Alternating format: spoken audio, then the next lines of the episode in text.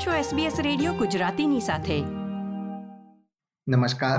ઓગણત્રીસમી December બે હજાર મુખ્ય સમાચાર આપ સાંભળી રહ્યા છો વત્સલ પટેલ પાસેથી SBS ગુજરાતી પર. પ્રસ્તુત છે આજના મુખ્ય સમાચાર.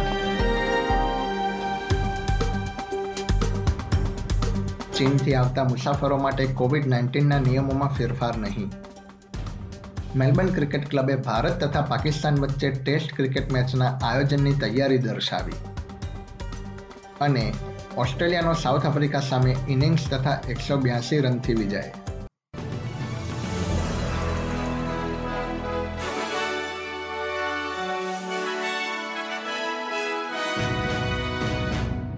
હવે સમાચાર વિગતવાર.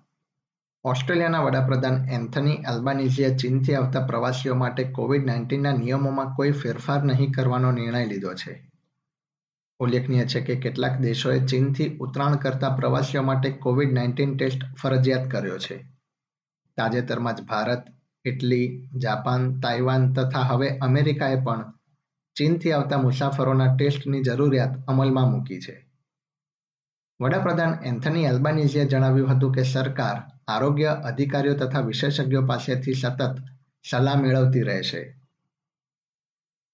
ઓસ્ટ્રેલિયામાં વિવિધ પ્રતિબંધો સાથે છેલ્લા બે વર્ષથી નવા વર્ષની ઉજવણી થઈ રહી હતી, પરંતુ આ વર્ષે ફરીથી એક વખત કોઈપણ નિયંત્રણ વિના ઉજવણી કરવામાં આવશે. સિડનીના પ્રખ્યાત હાર્બર બ્રિજ ખાતે લગભગ એક લાખ ફટાકડા દ્વારા આતશબાજી કરવામાં આવશે. અને શહેરમાં વિવિધ સ્થળોએ આ આતશબાજી જોવા માટે દસ લાખથી વધુ લોકો આવે તેવું અધિકારીઓનું અનુમાન છે. ઉલ્લેખનીય છે કે પેસિફિક દેશો બાદ સિડનીમાં સૌ પ્રથમ વખત નવા વર્ષની ઉજવણી થાય છે. યુક્રેનમાં લડત દરમિયાન મૃત્યુ પામનારા ઓસ્ટ્રેલિયાના સૈનિકને Australian federation of Ukrainian organisations અને the association of Ukrainian in વિક્ટોરિયાએ શ્રદ્ધાંજલિ પાઠવી છે. વિક્ટોરિયાના શેખ ઓ ડોનેલ યુક્રેનમાં રશિયાના અતિક્રમણ દરમિયાન ફરજ પર હાજર હતો, જ્યાં તેનું મૃત્યુ થયું હતું.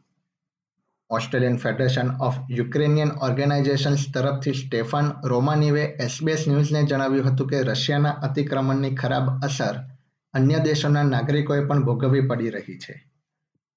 બંને સંસ્થાઓએ તેની માતા તથા પરિવારજનોને સાંત્વના પાઠવી હતી. મેલબર્ન ક્રિકેટ ક્લબે ભારત તથા પાકિસ્તાન વચ્ચે ટેસ્ટ મેચની આયોજન કરવા માટે તૈયારી દર્શાવી હોવાની માહિતી મળી રહી છે. ભારત તથા પાકિસ્તાન વચ્ચે રાજકીય કારણોસર છેલ્લા પંદર વર્ષથી ટેસ્ટ મેચ રમાઈ નથી. મેલબર્ન ક્રિકેટ ક્લબના મુખ્ય અધિકારી સ્ટુઅર્ટ ફોક્સે જણાવ્યું હતું કે આ બાબતે ક્રિકેટ ઓસ્ટ્રેલિયાનો સંપર્ક કરવામાં આવ્યો છે. ભારત તથા પાકિસ્તાન વચ્ચે દ્વિપક્ષીય શ્રેણીનું વર્ષ બે હજાર બારથી આયોજન થયું નથી.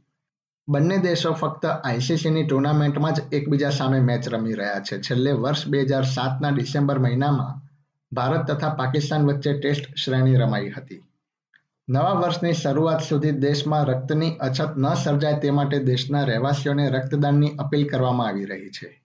ઓસ્ટ્રેલિયન રેડ ક્રોસ લાઇફ બ્લડના જણાવ્યા પ્રમાણે દેશમાં રક્ત તથા પ્લાઝમાની વર્તમાન જરૂરિયાતને ધ્યાનમાં રાખીને દરરોજ એક હજાર છસો જેટલા રક્તદાનની આવશ્યકતા છે.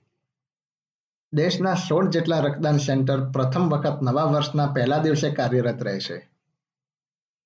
લાઈફ બ્લડ તરફથી જેમાં ફાલ્કન મીરે સ્કાય ન્યૂઝને જણાવ્યું હતું કે રક્તનો સપ્લાય ઓછો છે, ખાસ કરીને એ તથા ઓ ગ્રુપના રક્તની જરૂર છે.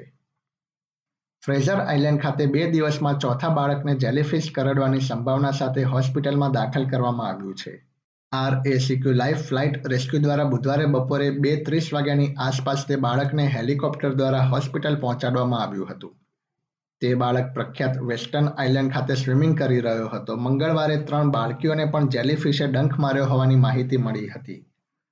તે બાળકને હેરવે બે હોસ્પિટલમાં સ્થિર હાલતમાં ખસેડવામાં આવ્યો હતો. ગોલ્ડ કોસ્ટના પ્રખ્યાત દરિયા કિનારે એક ચાલીસ વર્ષીય પુરુષ ડૂબી ગયો હોવાની જાણકારી પ્રાપ્ત થઈ રહી છે. બુધવારે સાંજે સાત વાગે ઇમરજન્સી સર્વિસને સર્ફર્સ પેરાડાઇઝ ખાતે એક પુરુષ તથા બાળકને સ્વિમિંગ કરવામાં તકલીફ પડી રહી હોવાના સમાચાર મળ્યા હતા. લાઇફગાર્ડે તે પુરુષને પાણીમાંથી બહાર કાઢ્યો હતો, પરંતુ તેનું ઘટના સ્થળે જ મૃત્યુ થયું હતું.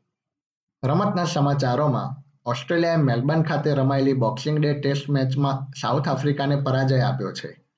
યજમાન ટીમ ઓસ્ટ્રેલિયાએ મેચના ચોથા દિવસે સાઉથ આફ્રિકાને ઇનિંગ્સ તથા એકસો બ્યાસી રનથી હરાવ્યું હતું. સાઉથ આફ્રિકન ટીમ બીજી ઇનિંગ્સમાં બસો ચાર રન કરીને આઉટ થઈ ગઈ હતી. આ સાથે જ ઓસ્ટ્રેલિયાએ ત્રણ મેચની શ્રેણીમાં બે શૂન્યથી લીડ મેળવી લીધી છે. બેવડી સદી ફટકારનારા ડેવિડ વોર્નરને પ્લેયર ઓફ ધ મેચ જાહેર કરવામાં આવ્યો હતો. એસબીએસ ગુજરાતી પર આ હતા ઓગણત્રીસમી ડિસેમ્બર, ગુરુવાર બપોરે ચાર વાગ્યા સુધીના મુખ્ય સમાચાર. આ પ્રકારની વધુ માહિતી મેળવવા માંગો છો? અમને સાંભળી શકશો Apple podcast Google podcast Spotify કે જ્યાં પણ તમે તમારા પોડકાસ્ટ મેળવતા હોવ.